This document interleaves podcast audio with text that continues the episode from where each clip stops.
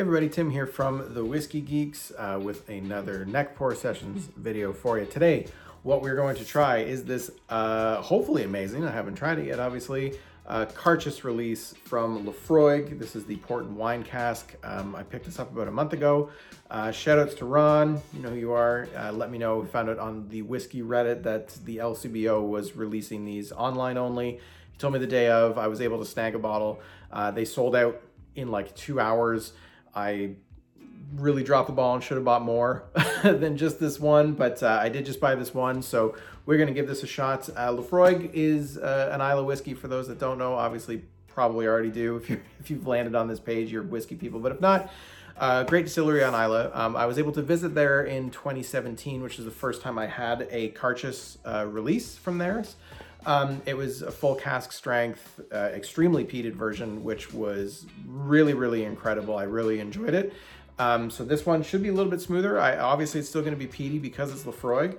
But um, what we're going to do is we're going to crack this. We're going to uh, we're going to let it breathe for. Oops, sorry about that. The lid. I we're going to let it breathe for a little bit, uh, and then I will be back and we are going to taste this. So this comes through at a 52% uh, ABV, and again finished in uh, port and wine casks. So it says a marriage of sweetness and smoky peat flavor. So Really excited to give this a shot. It's actually, I'm filming this uh, on International Whiskey Day. You're watching this after it, but hey, happy International Whiskey Day to folks. Um, so this is what I decided to, to try out for today and enjoy a dram. So uh, you're gonna see me open this and pour it, and then I'll be back in about 10 minutes or so, and we will do the first smell and sip and see what we think. All right, see you soon.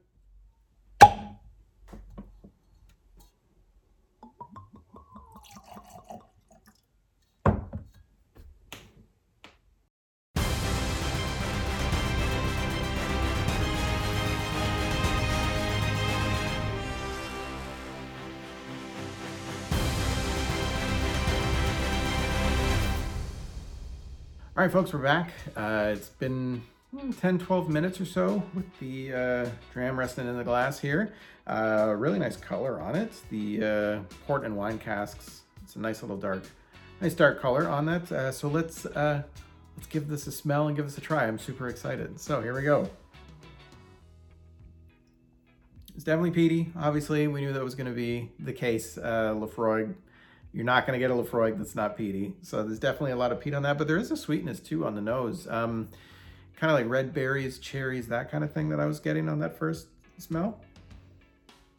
It's like a, a sweet, it's really sweet peat. If you've had the, um, really, it reminds me of the uh, Bunnahabhain, Toiteach uh, that kind of sweet, that sweet peat. That's that's another peated one that I really like that we've been having. I've been having a lot recently, so this, this really reminded me of that. But uh, yeah, some nice some nice underlying fruit notes. It's soft. It's you can really kind of get in there and, and smell it, which is really which is really nice. A lot of the time with a lot of the peated stuff, it's hard to really just dive in and uh, and really kind of go for a big long smell. But this is um, I'm impressed. I'm impressed with this nose. But uh, hey, Slàinte, as they say, cheers. Let's give it a taste. Let's see how we do.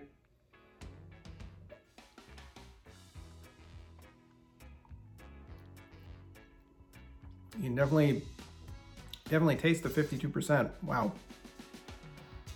You know, it's strong, but um, uh, the peat really comes in on the finish.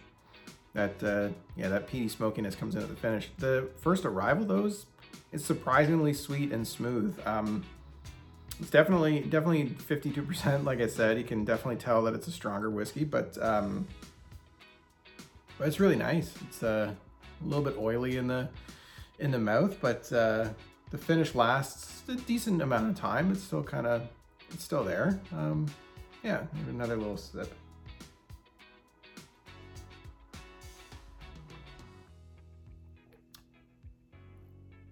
I'm also getting some other kind of sweetness on it. It could just be me. I don't know if I haven't really watched any other reviews or looked at any tasting notes. So we just like to do these these videos just as like a quick hit initial thoughts and then uh, we'll probably pair this with a comic book and uh, and do kind of a more in-depth thing once uh, once Alex can get a taste of this as well. But uh, yeah, there is a sweetness to it as well. Now I normally don't.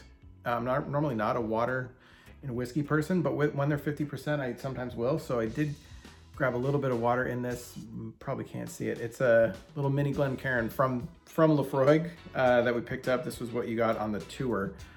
Um, when you did the, the tour of the distillery, you got that as a little take home. So, you know, sometimes the uh, adding a bit of water will open things up a bit on the nose and on the on the taste. Hopefully it doesn't kill it. Kind of did. Kind of killed the nose sometimes it really adds something and, and adds to the nose and and gives you something extra, but uh, not gonna lie, that that kind of went the other way. It kind of kind of killed the nose for me, but maybe maybe it improved uh, on the taste. You can probably hear my daughter crying in the background. She's upset that the water killed the nose on this. That's what that is. But yeah, um, it didn't do a whole lot to the taste either, to be honest with you. It uh, it's did okay. Like it's it held up okay. It didn't completely crush it like sometimes water would do if you had something in like 40, 44% kind of thing. You put water on that, I find that the flavor really dies off. So it, can hold the water. It just I don't really think it improved on it per se. Um, yeah, I'm really upset about the, what it does to the nose if you really like a strong nose profile, don't put water on this. I'll say that. Um, overall, though, this is really pleasant. It's been a while since I've had a Laphroaig. Um, it'd be fun to kind of put this up against a quarter cask or the or the 10 year old and see how it held up. But uh, no, this is a this is a really nice dram. Um, so there you go. If you can get your hands on it, um, I think I paid about 100 bucks, 115 dollars with the LCBO for this. Um, I'm happy with it.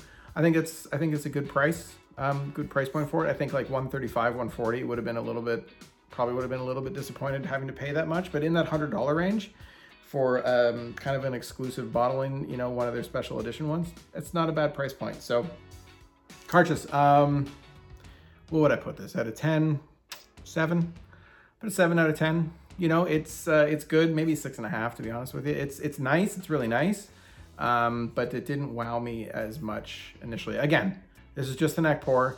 Uh, I'm sure this is going to get better as I get into it. Um, but uh, you know, I'm gonna, I'll stick with seven, seven out of 10 uh, on the purchase. So cheers folks. Thanks for checking out another neck pour session.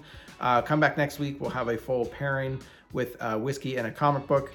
Uh, make sure that you are subscribing. Hit the subscribe button, please. Follow us on Instagram at The Whiskey Geeks. Go to our website, thewhiskeygeeks.com. If you would like, you may have noticed we've got these Whiskey Geeks Glencairns. If you want one, reach out to us and we can ship you one um, for not a lot of money. Uh, and we'll have other stuff in a web store soon if it's not already up. Probably not though. So check back soon. Uh, and you can email us to thewhiskeygeeks at gmail.com um, and let us know. Have you tried the Càirdeas? Put it in the comments. Let us know. Have you tried, tried this Càirdeas? Do you like it? Uh, what do you think of our assessment of it or my assessment of it? And uh, there we go. Thanks, folks. Have a great week. And uh, as always, Scotch and Stories, they're made for each other. Cheers.